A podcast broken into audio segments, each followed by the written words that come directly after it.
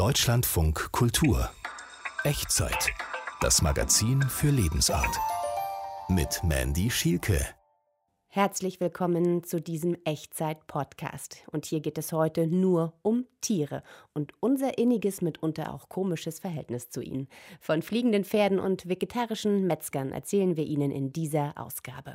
Ich wünsch mir ein Haustier. Ein Tier ist ein mit Sinnes- und Atmungsorganen ausgestattetes, sich von anderen tierischen oder pflanzlichen Organismen ernährendes, in der Regel frei bewegliches Lebewesen. Dann hatten wir über Haustiere nachgedacht und Kaninchen ist so Standard. Und dann hatten wir gedacht, frische Eier am Morgen, auch schön. Dann haben wir die Hühner genommen. So ein Krapsbaum wird bekrapst und betobt und besprungen. Der muss dann wirklich standfest sein. Das ist bei einem normalen Möbel anders. Die Fleischerei Hudson Charles in New Yorks aufgeklärten West Village ist keine gewöhnliche. Ethische Metzger nennen sich die beiden Chefs. Wir nutzen, was wir können. Watch a dog. If you can do what I think you can do for me, I'll give you a home. Wir lieben Tiere, weil sie treu sind, weil ihre Liebe fast immer bedingungslos ist und weil sie uns mitunter mehr über uns selbst sagen, als wir glauben. Die Echtzeit über Tierliebe. Eine Sendung, vier Facetten. Wir beobachten schöne Zuchthühner in Berlin Mitte, betrachten architektonische Aufwendigkeiten für Katzen in Lockdown-Wohnungen und uns beschäftigt ein Phänomen aus den USA, Ethical Butchering, ethisches Schlachten, also wie man Tiere schonender vom Leben in den Tod befördert. Turmfalken, die der Spionage verdächtigt werden, sind aber unser erstes Thema. Olaf Köhns hat skurrile und auch anrührende Geschichten von Mensch und Tier im Nahen Osten eingesammelt. In seinem Buch Pferde fliegen Business Class erzählt er beispielsweise vom luxuriösen Leben saudischer Reitpferde, aber auch von einem russischen Wal, der fast eine diplomatische Krise ausgelöst hat. Jetzt kann ich mit Olaf Köhns über seine Reportagen sprechen. Hallo. Schönen guten Tag. Sie sind Nahostkorrespondent für RTL News und berichten eigentlich über Politik. Wie sind Sie dazu gekommen, über Tiere zu schreiben? Ja, Sie haben recht. Normalerweise ist es nur Politik oder Krieg oder ganz schwierige Geschichte. Ich mache in meiner Arbeit viele Reise im Nahen Osten und auf dieser Reise habe ich ein bisschen um die Ecke geschaut. Ich habe mir ein bisschen angeschaut, was passiert in diesen Kriegssituationen, was passiert in diesen Städten und Ländern, was machen die Leute mit Tieren. Und eigentlich sagt es ganz viel über uns Menschen. Hm. Ein Klassiker in Ihrem Buch sind Vögel die Grenzen überqueren und sogar für Spione gehalten werden. Sie sind in das Dorf gefahren, wo man einen Turmfalken, man muss schon sagen, festgenommen hat. Ein türkisches Dorf war das. Und dann sind Sie auch noch dort gewesen, wo ein Arzt von den Behörden angewiesen wurde, dieses Tier dann zu röntgen, um auszuschließen, dass es sich um einen Spion handelt.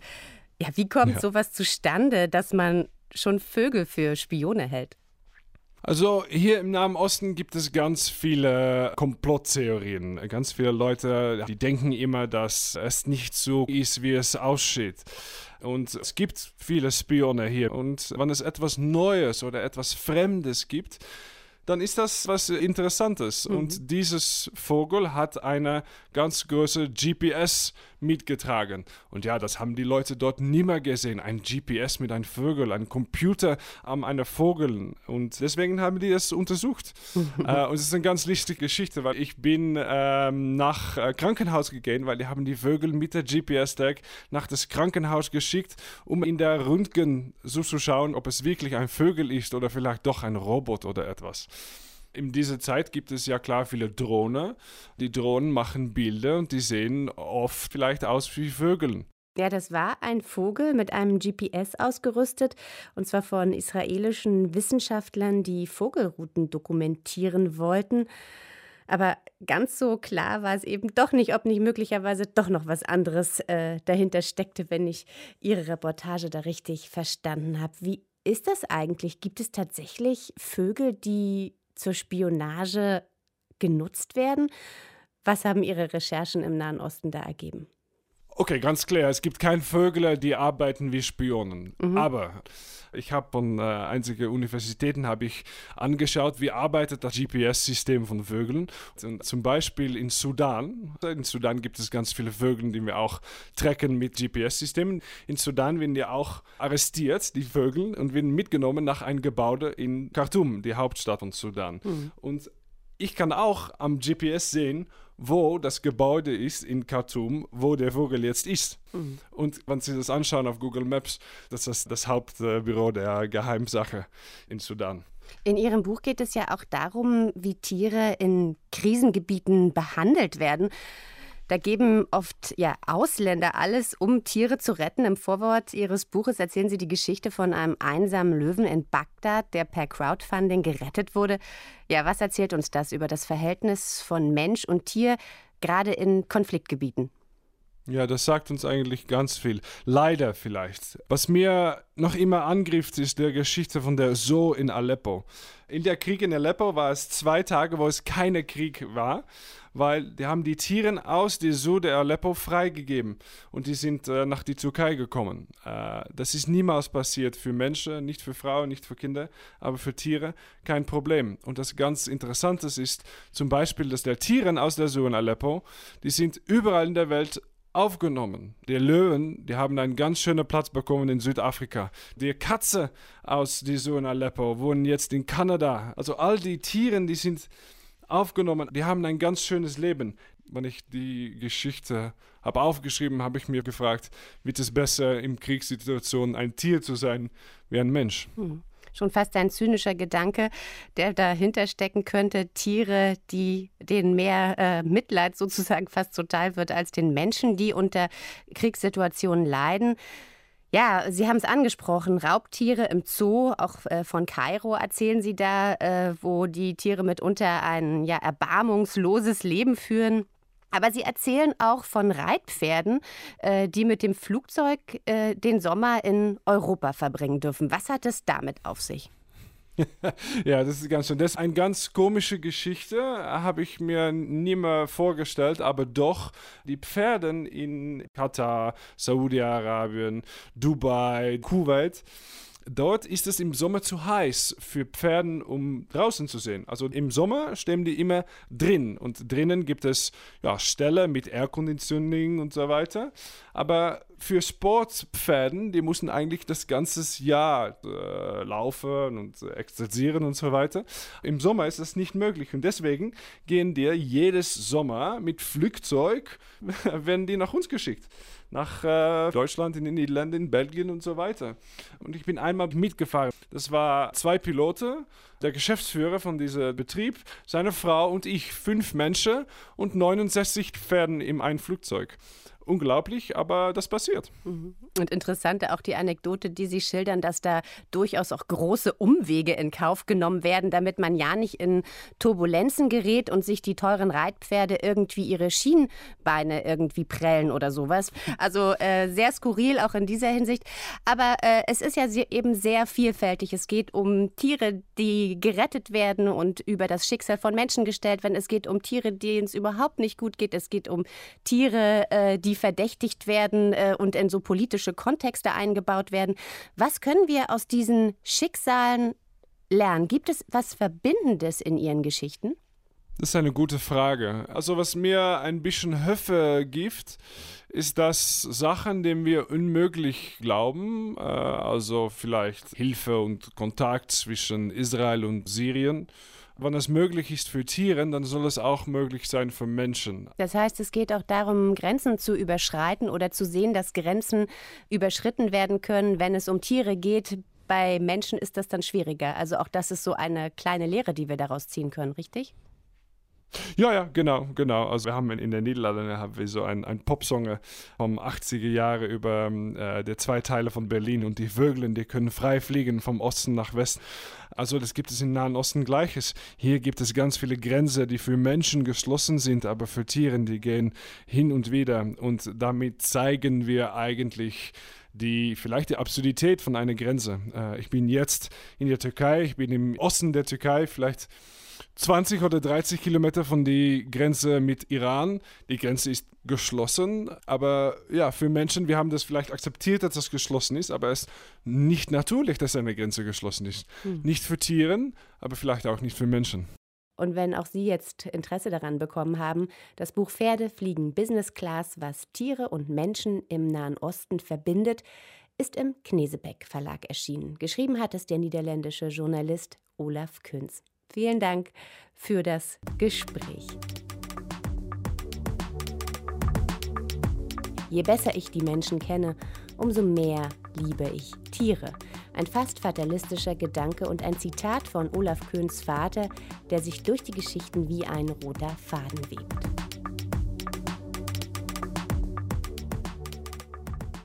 Wer Tiere wirklich liebt, tötet sie nicht und zerlegt, also schlachtet, sie schon gar nicht. Anhänger der Ethical Butcher Bewegung aus den USA würden gegen diese Aussage auf jeden Fall protestieren und vielleicht sogar sagen, weil wir Tiere lieben, wollen wir uns auch ums Schlachten kümmern. Und so betreiben sie Metzgereien, in denen darauf Wert gelegt wird, dass Tiere nicht nur mit Respekt gehalten und gezüchtet, sondern so, also respektvoll und wertschätzend geschlachtet werden. Antje Passenheim hatte in New York einen Anhänger dieser Idee getroffen. Früher wurde von Hand gesägt, sagt Jason Fox. Aber das sei ganz schön anstrengend. Jetzt hört es sich so an, wenn der Metzger den Brustkorb einer Kuh zerlegt. In einer altmodischen, rasselnden Schürze aus Metallketten steht er hinter der Ladentheke an einem Holztisch. Es fühle sich niemals gut an, ein Tier zu zerlegen, sagt Jason Fox. Wir ehren das Tier, indem wir jedes Teil von ihm verwerten und nichts davon geht in den Abfall. Wir nutzen, was wir können. Das sagt der Metzger im Kühlraum zwischen Rinderbeinen und Schweinehälften. Ein furchterregender Ort sei es, auch für den Metzger mit dem grünen Spargeltattoo auf dem Unterarm, denn eigentlich war er Vegetarier. 16 Jahre lang. Ich habe immer Tiere geliebt und ich dachte, ich könnte sie ehren, indem ich sie nicht esse. Wie sein Mann Kevin Haverty protestierte Fox gegen die Massenfleischindustrie, doch irgendwann wurde beiden klar, nur weil sie selbst keine Tiere essen, bringen sie keinen einzigen Konsumenten davon ab, Fleisch aus der Massenzucht zu kaufen. Sie gingen in die Offensive. Der Fotograf und der Kameramann wurden Metzger. Ja, wir haben jetzt zwei Metzgereien, zwei ehemalige Vegetarier. Die Fleischerei Hudson Charles in New Yorks aufgeklärtem West Village ist keine gewöhnliche. Ethische Metzger nennen sich die beiden Chefs. Sie wollen ihren Kunden eine Alternative geben zum Fleisch im Supermarkt.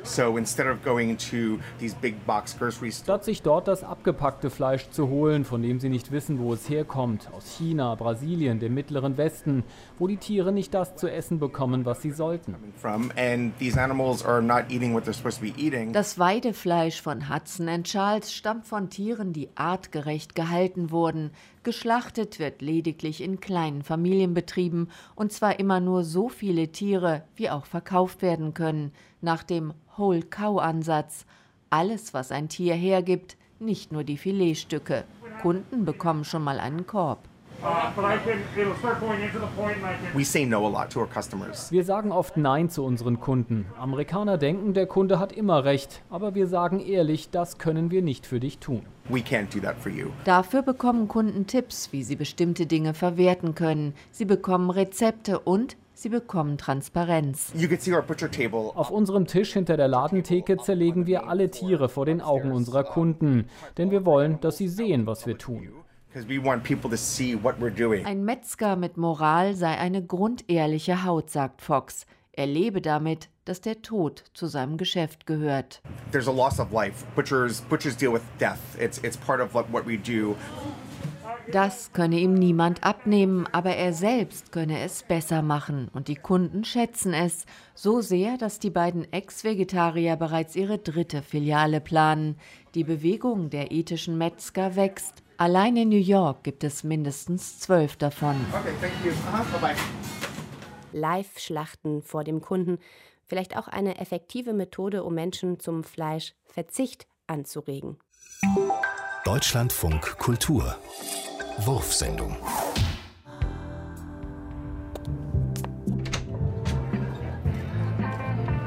Doch, doch, kann mich nicht beklagen. Kennen Sie sicher nicht, ist eher ein seltener Beruf. Ach, ist doch egal, sagen Sie mal. Galvaniseur. Da hat man mit Metallveredelung. Oh ja, ja, kenne ich doch. Hat doch mein Schwager auch mit zu tun. Äh, was macht man da noch mal ganz genau als äh, Galva wie? Die, die, die, die, die, die, die, die Die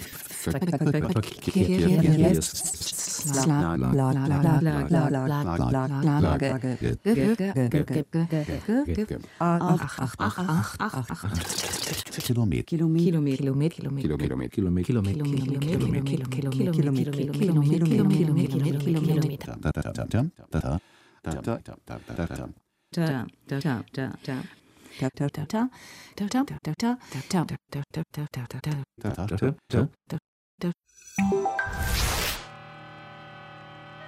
Maschinen nach Sofia waren seltsam ausgebucht und die Einflugschneisen in die Stadt ganz verschieden, je nachdem, mit welcher Linie er eingeflogen kam. Mit Bulgaria Air westlich von Mazedonien über die Pirinbergketten herüber, mit Austrian Air vom Norden über die Betonblocks eingesegelt und Lufthansa hatte sich die Goldkuppel der Nevsky-Kathedrale als Richtungsanker ausgesucht.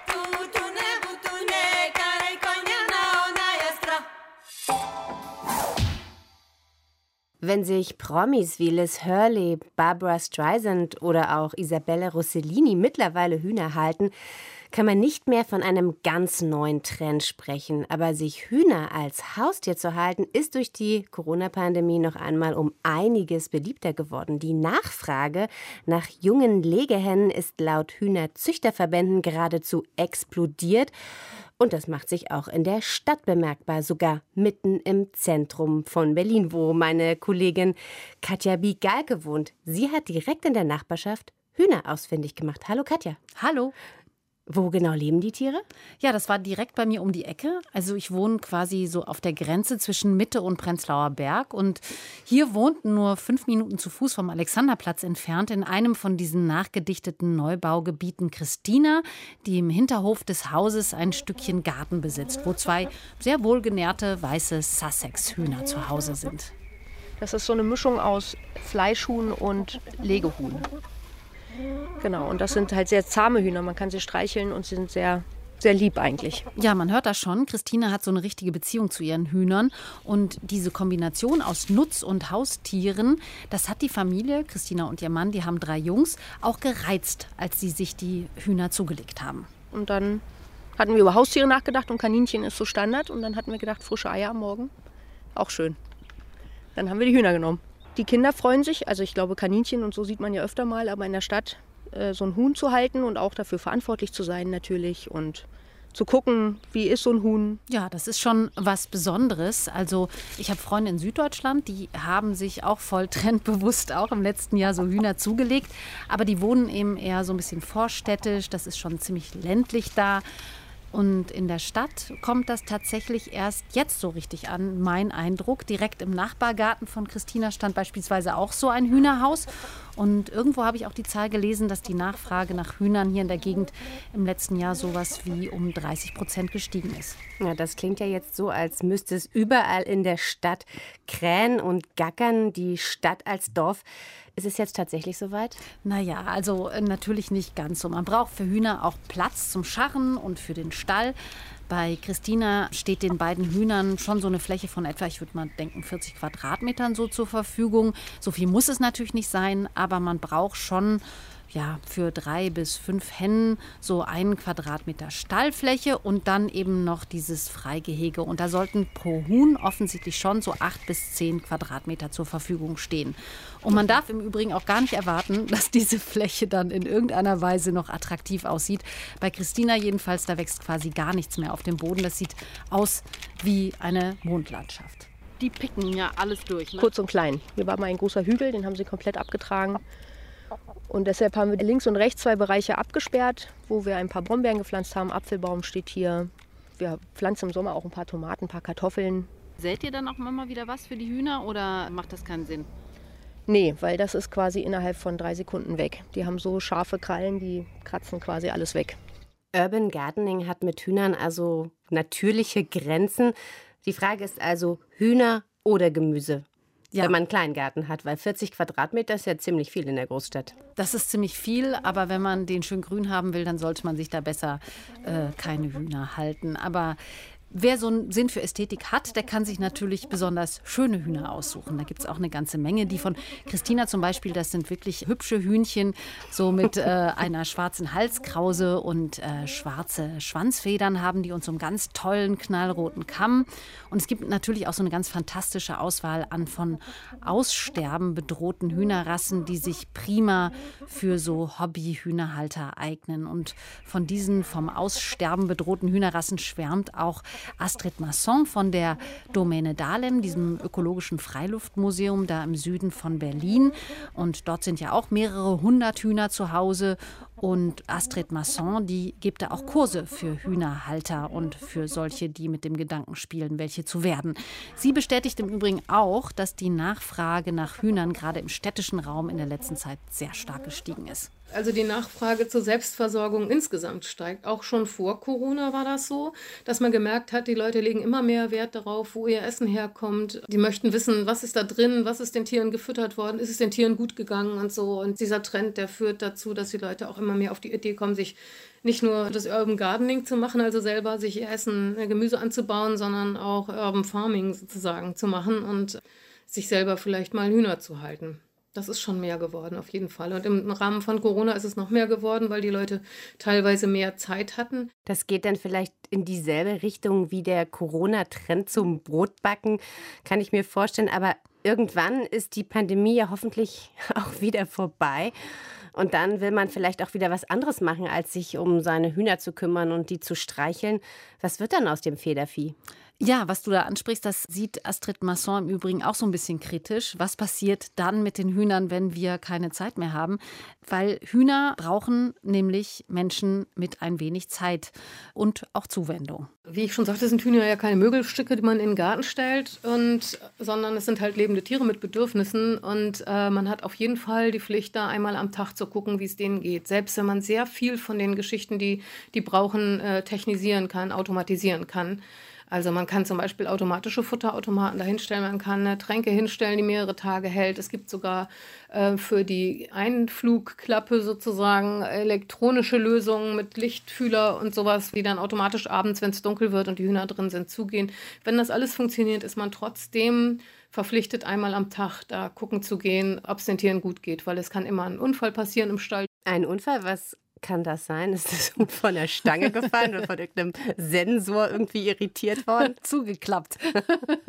nee, das eher nicht. Aber von Unfällen äh, kann im Übrigen auch Christina so ein Lied singen, die nach der anfänglichen Begeisterung ihrer Söhne für die Hühner mittlerweile im Übrigen diejenige ist, die sich am meisten um die Tiere kümmert, während ihre Kinder lieber Fußball spielen. Christina jedenfalls, die hat auch schon einige tödliche Opfer unter ihren Hühnern zu beklagen. Die hat nämlich, es gibt ja auch immer mehr Wildnis in der Stadt, der Fuchs geholt geholt. Also wir haben schon einige Hühner verloren. Wir hatten am Anfang mal fünf und dann zwei und dann haben wir Küken ausgebrütet, hatten wir wieder fünf. Jetzt sind wieder nur zwei übrig geblieben. Unsere Nachbarn haben auch gerade ihre Hühner verloren. Der kommt halt eben morgens so zwischen fünf und acht. Man kann ihn auch nicht vertreiben. Man steht hier und wirft irgendwas nach ihm oder versucht ihn mit dem Besen zu verscheuchen. Er bleibt hier und guckt einen an. Das heißt, das muss überdacht sein. Das ist jetzt überdacht, weil wir die Geflügelpest gerade haben. Und deswegen muss das geschützt sein vor Wildvögeln auch noch. Also die Hühner sind auch in einer Pandemie gerade.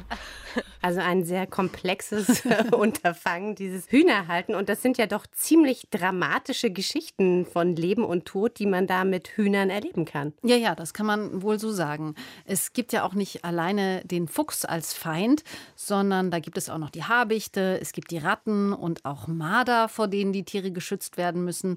Mit Dächern aus Gittern und Fundamenten aus Steinen und so weiter. Also das Urban Farming schreibt in jedem Fall Geschichten von Mord und Totschlag, aber auch von moderner Familienplanung, kann man sagen. Da gibt es zum Beispiel befruchtete Eier, die man im Internet bestellen kann und dann alleinstehenden Hennen ohne Hahn unterjubeln kann. Es gibt Pandemien, wie wir schon gehört haben, und aber auch sehr traurige Schicksale von obdachlosen Tieren, die dann im Tierheim landen. Was ich interessant und auch ein bisschen lustig fand bei dieser Recherche, war aber auch der unterschiedliche Blick, den Astrid Masson und Christina auf ihre Hühner werfen. Während Astrid Masson gerne auch von der Fleisch- oder Mastleistung ihrer Tiere sprach, würde Christina ihre Tiere zum Beispiel nie schlachten. Selbst dann nicht, wenn deren Legeleistung nachlässt, was wohl in der Regel so nach zwei bis drei Jahren passiert. Wir würden sie halt nicht loswerden wollen. Vielleicht machen wir dann hier so einen Hühnergnadenhof draus, ohne Eier, nur, nur mit Huhn. Wahre Liebe zum Haustier. Und Katja, nach deiner Recherche, wie steht das jetzt bei dir und eurer Familie? Die Haustiersehnsucht könnte doch mit so einem Huhn oder mit zwei Hühnern gleich mal so erledigt sein. Ja, aber ich glaube, das Huhn ist jetzt nicht das Haustier, was so für mich und meine Kinder in Frage kommt, weil das ist doch zu scheu. Also nicht kuschelig genug. Nicht kuschelig genug. Und die Augen sind mir zu klein.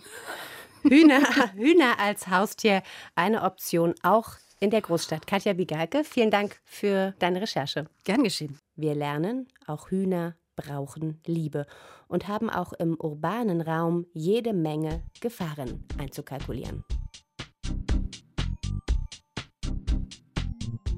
Von unserer Liebe zu Tieren handelt dieser Echtzeit-Podcast. Wir haben von Zootieren aus Aleppo gehört, die mittlerweile glücklich woanders leben dürfen, von Metzgern, die mit Liebe schlachten und von Hightech-Hühnerstellen für die Großstadt. Und so sind wir auch schon beim nächsten Thema. Jetzt soll es um Architektur und Design für Haustiere gehen. Dass die Auswüchse da mitunter enorm sind, finden meistens nur Menschen wie ich, die kein Haustier haben. Bei mir in der Nachbarschaft kann man inzwischen auch dem Hund ein Eis kaufen. Aber das nur nebenbei. Kommen wir zu meiner Kollegin Gesine Kühne. Auch sie liebt ihr Tier, in diesem Fall eine Katze. Aber weil ihr Kratzbäume nicht gefallen und diese Sisal-Skulpturen einen Raum ja auch sehr unschön dominieren können, hat sie sich nach anderen, ansprechenderen Wetz- und Kratzmöglichkeiten für ihre Begleiterin umgeschaut. Das ist eine Piratenbrücke, ja. sozusagen. Äh, und da drüben ist ihr Spaceship. Aber ansonsten gibt es eben diese verschiedenen Elemente und dann die Schnüre, so dass man es im Endeffekt verändern kann. Ja, dass man Susanne Leitner steht in einem 30 Quadratmeter großen Raum ihrer Altbauwohnung in Berlin-Kreuzberg. Sie nutzt den Fußboden des Zimmers für ihre Yoga-Praxis. Die fünf Meter hohe Wand gehört aber ihren beiden Katzen, Mila und Ivi. Ich habe es nicht selbst gebaut. Ich hatte die Idee zusammen mit einem Freund und wir hatten eben gesagt, hier gibt es eine weiße Wand. Und ich möchte gerne was für die Katzen machen. Und dann sind wir durch wirklich äh, rum spielen und Scherze machen und so weiter und dass, dass ich hier keine so normalen Kratzbäume und so haben wollte und wie ist es, wenn man Katzen in Berlin nicht rausgehen lassen kann, was passiert dann und ähm, ja, und dann sagte er, du, mit dem goldenen Schnitt kann ich dir da unterschiedliche Elemente reinbauen. Ja, und dann gucken wir mal, wie die Katzen das so finden. Der goldene Schnitt ist eine Gestaltungsregel. Sie bezeichnet das Teilungsverhältnis zweier Größen zueinander. Diese Teilung wird vom Menschen als besonders harmonisch empfunden. Der goldene Schnitt wird in der Fotografie und im Grafikdesign angewendet und eben auch in der Architektur. Und so befinden sich über zehn Elemente an der großen weißen Wand. Unterschiedlich große Kästen, die mit Laufstegen oder Schnüren verbunden sind. Manche Stellen sind mit Sisal bedeckt, zum Kratzen. Während des Gesprächs klettern die Katzen Mila und Ivi durch die Luken der Kästen. Sie mögen ihren Spielplatz, der für das menschliche Auge eher was von architektonischer Kunstinstallation hat. Nein, sie wird dir nie gehören, doch du streichelst sie so gern. Das weiß sie ganz genau. Nicht jeder Mensch hat das Talent oder die richtigen Freundinnen zum Katzenmöbel bauen. Aber viele Menschen besitzen wie Susanne Leitner eine Aversion gegen die herkömmlichen Kratzbäume. Sie sind zu wuchtig, zu beige oder zu braun, zu plüschig einfach zu unpassend zur restlichen Einrichtung. Tierfreundinnen wissen aber, Kletter- und Kratzelemente müssen sein. Gerade in einer Stadtwohnung ohne Freigang. Eigentlich hatte ich was anderes geplant und vor. und äh, dann habe ich äh, Anja gesagt, okay, ich mache dir das ein oder andere Design und einen Businessplan und dann ähm, kannst du das äh, weiter fortführen. Carsten Thülmann erzählt von der Entstehung des Katzenmöbel-Design-Labels Style Cats, das er mit seiner Frau gegründet hat weil es keine schlichten Katzenmöbel gab. Vor zehn Jahren, äh, als wir begonnen haben, gab es eigentlich noch, noch gar nichts. Und da waren diese, wir sagen das immer ein bisschen böse, Fellmonster dann doch sehr plüschig und vor allem bunt. Heute kriegt man eigentlich so im konventionellen Fachhandel schon weniger Augenschmerzen. Also die sind schon einfarbiger und auch zumindest beige. Carsten Thülmann ist gelernter Möbeltischler und studierter BWLer. Er löst das Problem mit eigenem Design. Katzenbetten in Grobstrick, Fell oder Filz oder schlichte und zurückgenommene Kratzbäume mit mehreren Sitzbrettern zum Beispiel. Bei den Kratzbäumen ist die Trägerplatte aus einer stabilen Multiplexplatte. Die Kratzteile aus Sisal können bei Verschleiß ausgetauscht werden. So ein Kratzbaum wird bekratzt und betobt und besprungen. Der muss dann wirklich standfest sein, auch nachhaltig. Das ist bei einem normalen Möbel anders. Da stelle ich statisch einfach Bücher rein oder andere Dinge. Verwendeter Kleber muss schadstofffrei sein, um noch ein weiteres Beispiel zu nennen, warum Katzenmöbel von einem Familienunternehmen wie Stylecats recht teuer sind. Susanne Leitner wollte ihren Katzenspielplatz aber nicht zu einer Geschäftsidee machen. Sie hätte aber gute Chancen auf Erfolg gehabt. Denn neben Designkratzbäumen sieht man mehr und mehr Wandelemente in den Wohnungen von KatzenliebhaberInnen. Hüpfstamm, Hängematte und Kletterwände, architektonisch und katzenfreundlich wohl arrangiert, sodass kein menschliches Auge beim Anblick mehr leiden muss. Gesine Kühne über Möbel und Indoor-Tobewelten für Katzen, aber auch für Hunde, Vögel und Fische gibt es inzwischen stilsichere Accessoires. Sogar namhafte Designer und Architekten bauen für Tiere. Offenbar ein Markt mit Zukunft. Nach so viel Liebe und Komfort für Tiere noch einen Gedanken zur menschlichen Realität. Ich möchte Ihnen unseren Serienpodcast empfehlen. Arm und pampig. Finden Sie überall, wo es Podcasts gibt. Viel Spaß auch dabei. Ich bin Mandy Schielke. Danke fürs Zuhören. Bis demnächst.